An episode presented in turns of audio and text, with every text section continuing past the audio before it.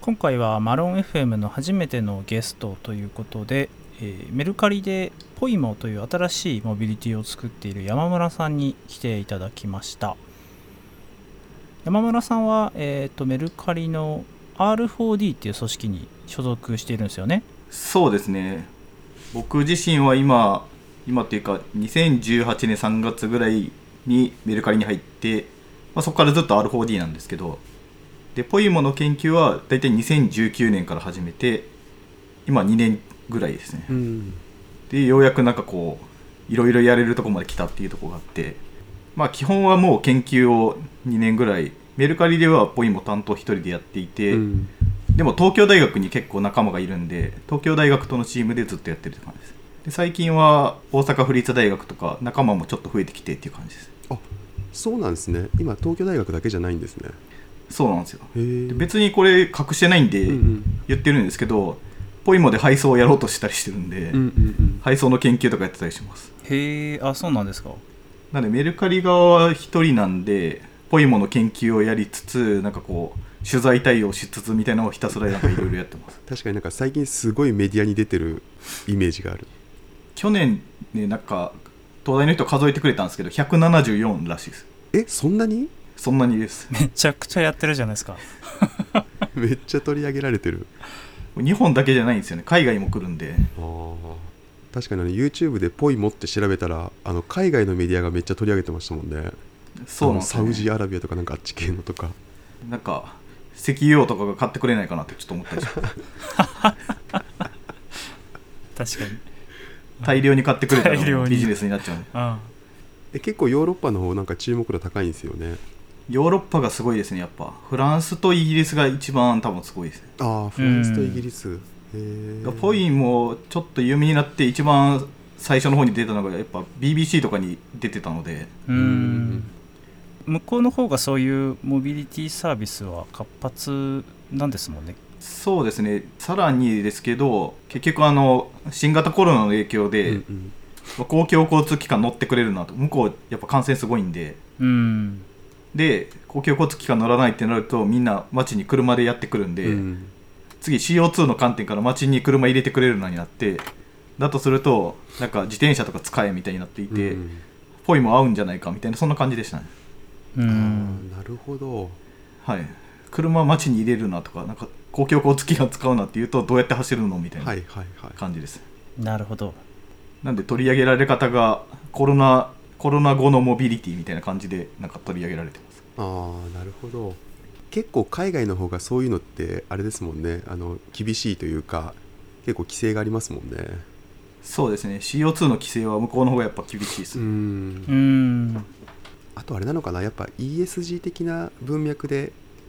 こう環境とか地球とか社会に優しいみたいなところは結構後押しになりそうですよねそれはあると思いますまあ電動化しないといけないってみんな言ってる中で僕はなんか電動化は短い距離だけでいいって個人的には思ってるんで、まあ、短い距離だけでいいことはないんですけど、んなんか全部電動にしますっていうと多分日本のメーカーも大変だし、ううんんうんなってくると、まあ、結構短い距離を車で移動する人多いんで、うんうんまあ、そこからとりあえず変えていけばいいんじゃないっていう確かにそうですね短い距離車じゃなくてもいいってこと結構ありますもんね他の代替手段あればね、うんこれ川原研究室ってとことやってるんですけど、はい一番最初のメルカリ R4D 立ち上げた時のなんか記事とか見ていただければ分かるんですけどオフィスの無線給電がテーマだったんですああそっかうん一番最初そうでしたね、一番最初そうなんですよそうだなるほそうだどなんかパソコンとかなんかケーブル鬱陶しいんで無線給電しましょうみたいな感じがあって、良さそうこのポイモのその着想というかなんかどこから始まってるんですか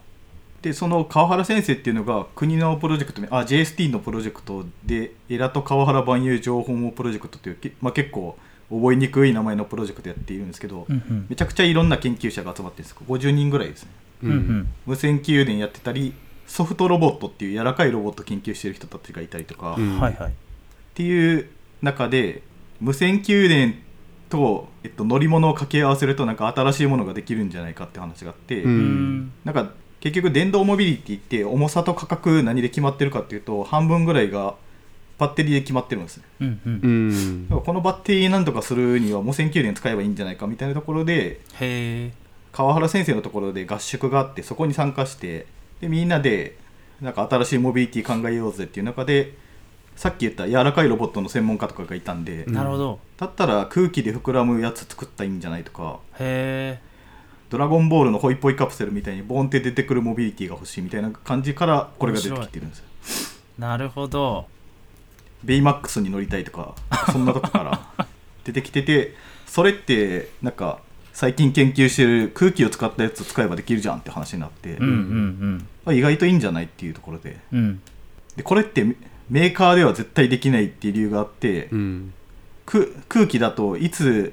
破れるのとか全然わかんないんですようん金属のやつってで壊れ方わかるんで何年後にこれぐらいで壊れますみたいなのわかるんですよねうんうんでも空気のやつはそもそもこれ研究ほぼされてないんでいつまで持つかもわからないしってなってくると、メーカーの中でこれを世に出そうと思うとめちゃくちゃハードル高いんですようん確かにあれいつ壊れるんでしたっけとかだかうんうんらそれがわからないやつって世の中に出せないのでだからこれメーカーもできないし当時あのシェアモビリティみたいなのが結構流行っていて、ううんシェアの課題みたいなの結構出てたんですねでシェアの課題っていうのはなんかバッテリー充電大変ですっていうのでバードとかライムはなんか1チャージ5ドル払うみたいなことをやっていてその5ドルのお金めっちゃ逼迫してますだったり、うんなんかいろんなとこ放置されて怒られるだったりでシェアだとなんかめちゃくちゃ人気の場所に集中しちゃうんでそれはをいはいもう一回分散させるってところに人件費かけますみたいなことをやっていて。うんまあ、これも軽くて持ち運べたら全部解決できるんじゃないっていうのであこのコンセプトもなんかめちゃくちゃ良さそうだなっていうのでへなんかポイモっていうのが現れてるんですようんえへえ面白い世の中のモビリティサービス問題実は全ほぼ全部解決できるんじゃないかっていうところからスタートしますはあこのなんかポイモって僕あの正確にちゃんと理解できてないんですけど、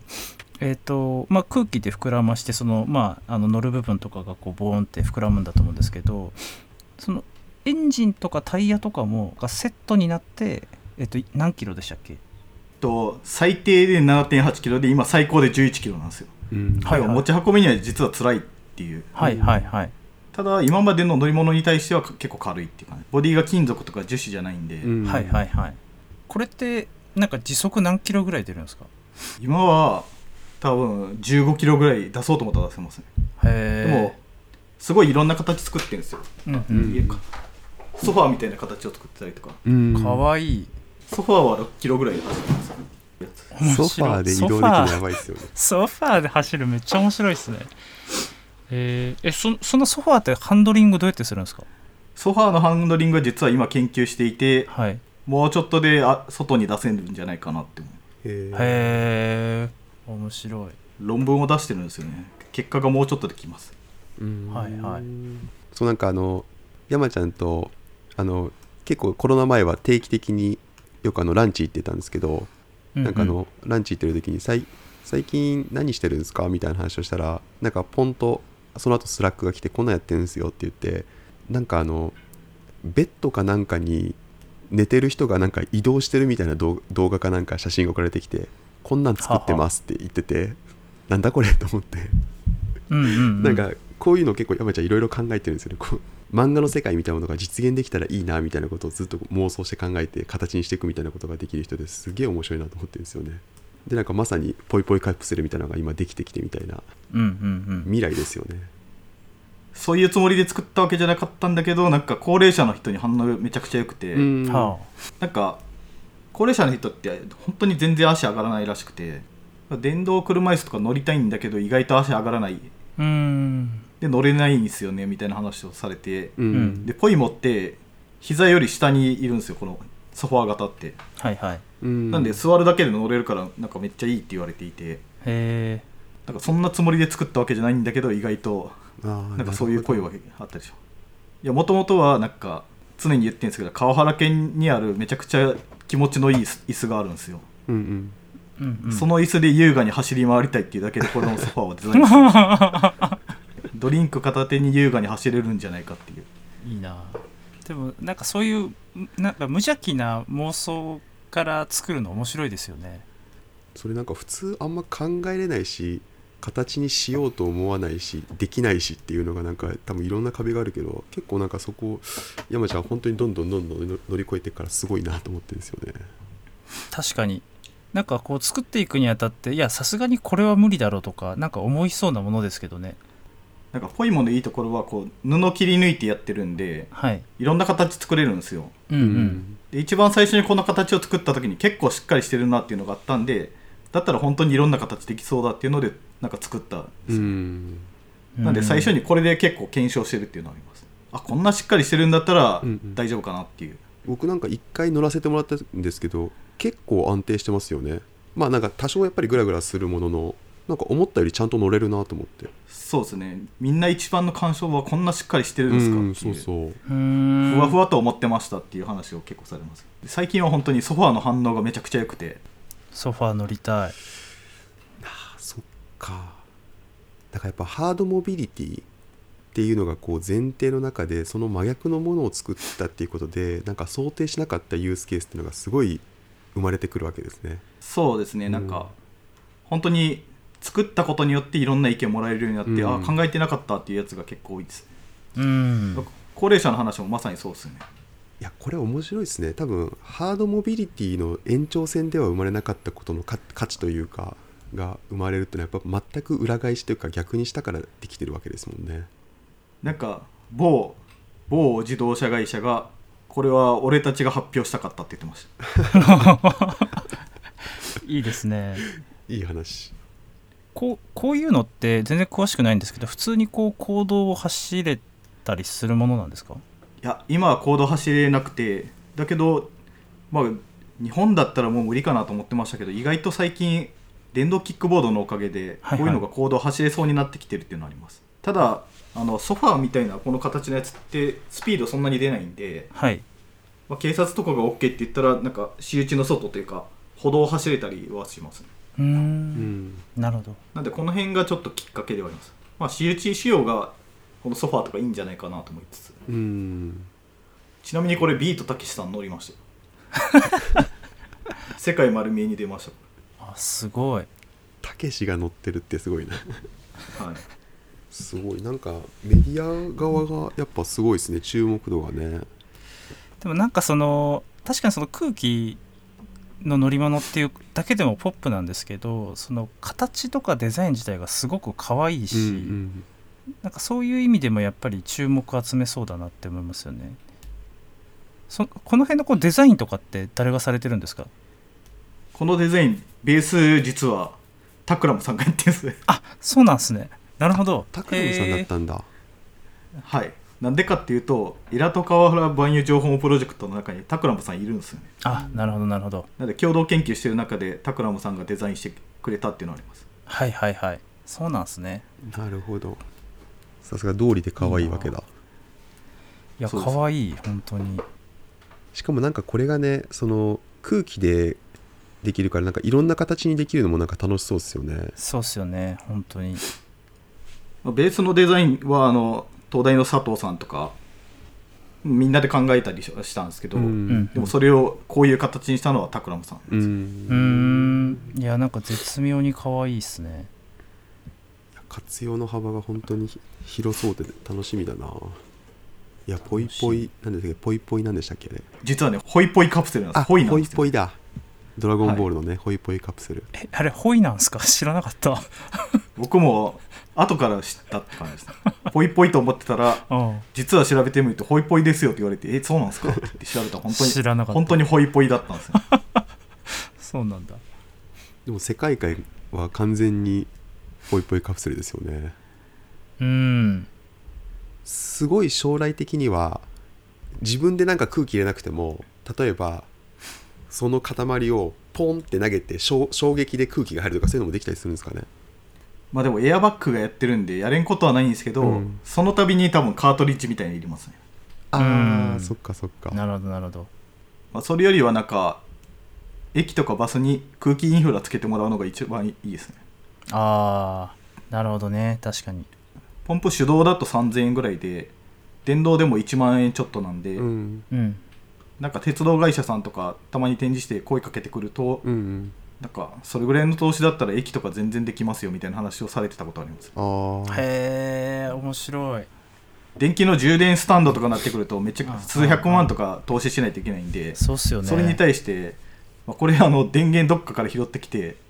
で1万円ぐらいのやつを買うっていう感じなんで、うんうん別に10個買ってもその投資から考えるとめちゃくちゃ少ないらしくてへあーそれで駅利用者が増えるんだったらめちゃくちゃいいらしい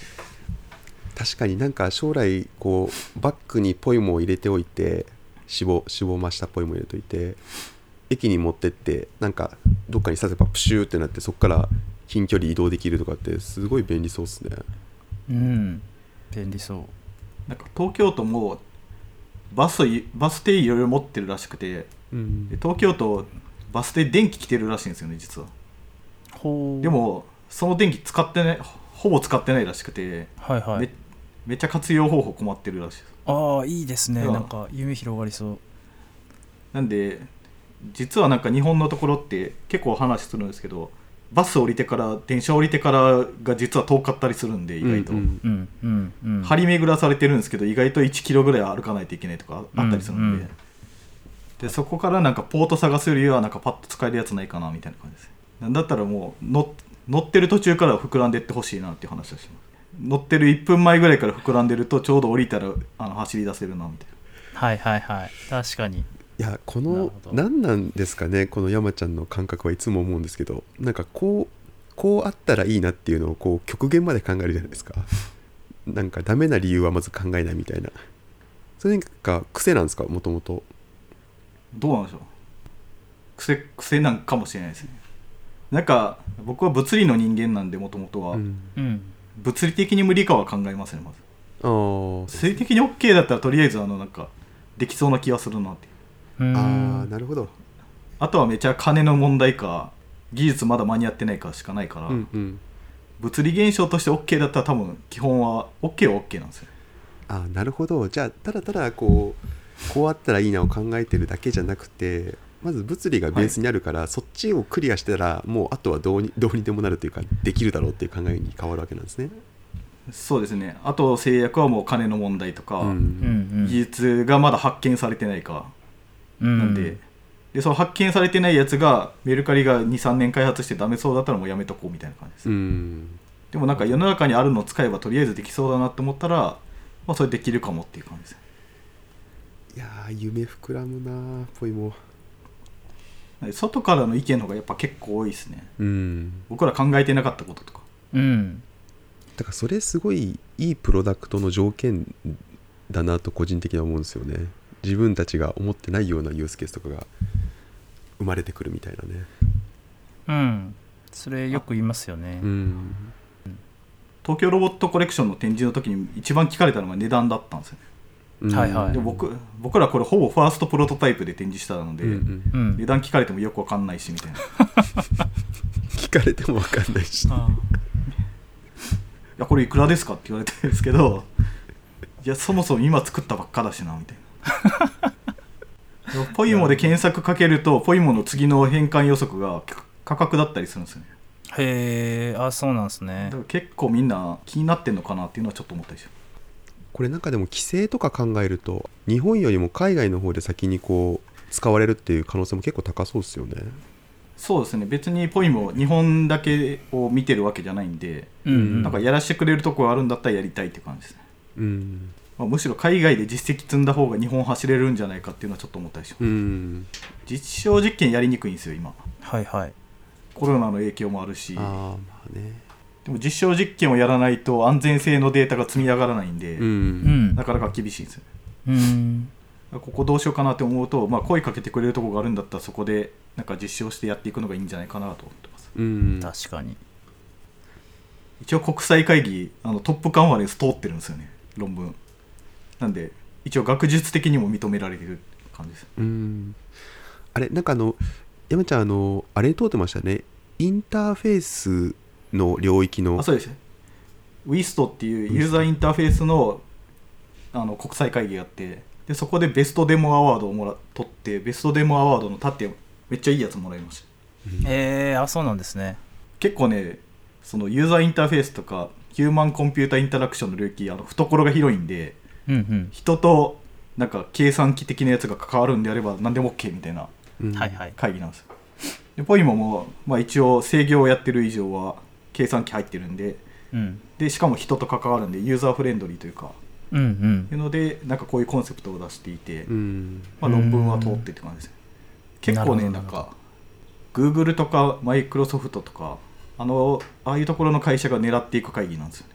MIT とかスタンフォードとか、うんうんそういう人たちが出てくるような会議なんですけどそこになんかメルカリとしても初めて論文が採択されてしかもなんか、国際初めてのオンライン開催のあのベストの賞をいただいてるっていううん素晴らまあしいデモですけど素晴らしいそういうなんかもうもう夜中2時ぐらいにみんなポイモで走り回るというあれ多分ねオンラインじゃないとできなかったデモなんですようんあそうなんですかなんでかっていうと現地開催だとめちゃくちゃ区画決められてるんですよはいはいだから走り回れないんですよねうんだけど今回オンライン開催になったことで夜中2時ぐらいの東大の廊下って誰もいないんでデモで走りまくったんです僕はその時別のデモに呼ばれてたんでちょっと大阪行ってたんですけどうんぽいぽいも持ってです準備だけはして東大の人にお任せしたんですけど夜中走り回ったらしく てそれがめっちゃウケたって言ってましただからオンライン開催だからこそ取れた賞じゃないかなとううんんウィストのデモやってる時に僕大阪のデモやったって言ったんですけど、うんはいその時になんかこのソファーとかはちょっと東大に置いていってこの後ろのこいつだけ持ってったんですよバイクみたいなやつ、うんうってんうん言ったらなんか子供が別に告知してるわけじゃないですけど子供がやってきてなんであの椅子のやつ持ってこなかったんですかってめっちゃ 怒って知ってたんでだも大阪のちょっと田舎の方なんだけどなと思いながらへーすごい椅子人気すごいすなごいなんか乗りたかったんですけどみたいなことをなんかすごい小学生ぐらいの子たちに言われてああいいですね確かに子供は絶対喜びますもんねうんで足届かないんだけどこれに乗せろって言われてなんか乗せてこう一緒に押しながら行って かわいいそっかあれ聞きます最後に山ちゃんが最近気になってることああき知りたいっすは何に注目してるんでしょう、うん気になってるのはその国際会議とかの新しい技術が出てくるところでなんかどんな技術が今年出てくるのかなっていうのは気になっていて、うんうんなんでかっていうとこれまでってなんかオフィスとかに行って研究ができたんですけど大学とかに行って、うんそれが去年全部ダメになったんですよねうんはいはいだから自宅で研究しろになった後に出てくる技術ってめっちゃ気になるなと思ってあ確ーかにその研究者たちがなんでリモートに特化したなんか研究がいっぱい出てくるんじゃないかって研究界隈で言われていて、はいはうーいはいんだから本当になんか今までなんか VR とかでなんか遠く見れますみたいな形のことやってたんですけど実際にみんな痛みを味わってしまったんで、うんはいもっとなんか現実的になるようなそう研っすよね究出てくるんじゃないかなっていう確かにちなみに山ちゃんはその先端技術みたいなのはどの辺をウォッチしてるんですか結構海外の学学術論文みたいな、論文とかはよく見ますね、うんなんか前まではスラッあツイッターとかでなんかテックっぽいとこをチェックしてましたけど、うまんあそれ大体後から出てくるんで、まあそうっすよねもうちょっと早いやつあるかなと思うとまさにユーザーフェンインターフェースの国際会議が CHI と WIST って CHI と WIST ってあって、うんそこの論文めっちゃ読むようにはしてあますあそうなんだうんで最近はクラブハウスのおかげでクラブハウスがなんか学会っぽくなってて結構面白いですよああ面白そう、あ、はいそんなテーマもありますクラブハウスありますなんで研究者が実はめちゃくちゃクラブハウス使ってますへえ知らなかったうみんな学会で会えなくなったからっていうのでなんかやってるんあじゃあそこでなんか気になるテーマとか話したりとかめっちゃ雑談してたりしますへえでもなんか面白いのは川原先生と落合陽一さんとかが一緒にトークしてたりとかああへあそれって多分今までだとめちゃくちゃこう予定調整してやらないといけなかったんですけどうんうフんうんうラんッと入ってくるみたいなのがあってなんか大学の困りごとみたいな話しててあ結構面白いなみたいな確かにああそういうのを聞けるの魅力っすねやっぱクラブハウス はうんなんかもうすぐドクター取れそうなんだけど就職どうしますかみたいな雑談してたりとかでそこに企業研究者の人とかなんか大学残ってる人とかが来て話してたりとかううんんだからそれって今まではなんか本当に知ってそうな人にコンタクトしてっていうなんかめっちゃ大変なことやってたやつがルーム1個作ればなんか入ってくれるみたいなううんんしかもねクローズな場でしか繰り広げられなかった会話ですもんねそうですねうんうんうんなんかその辺ちょっと聞いてみよう僕もなんかそっちの使い方面白そうだなそうですねなんかそういうのやっぱ発見しづらいんでそうですね今は見つけられないですもんねなかなかね、うんなるほどいやなんかそのあれだな技術とか新しい情報のインプットの仕方すごい勉強になんだいやーめちゃくちゃ面白かったっすねうんめちゃくちゃ面白かったっすわすごいもう今後のポイもめっちゃ注目です、そうですね、うん、ちょっと本当にいろんな人が今関わりつつあるんでうんえー、楽しみえちょっと山ちゃんまたゲスト来てくださいよぜひそうですねあの進捗聞きたいですなんかすごい動きが一気にありそうですもんね 急にすごいところで採択されたとかめちゃくちゃありそそうですね、うんポイモのおかげで会えない人に会えてるっていうのはあります結構重鎮っぽい人とかああ、はいはいは話聞きに行くっていうので来てくれたりしますうああいいですねすごあい来てくださるんすかみたいな感じですね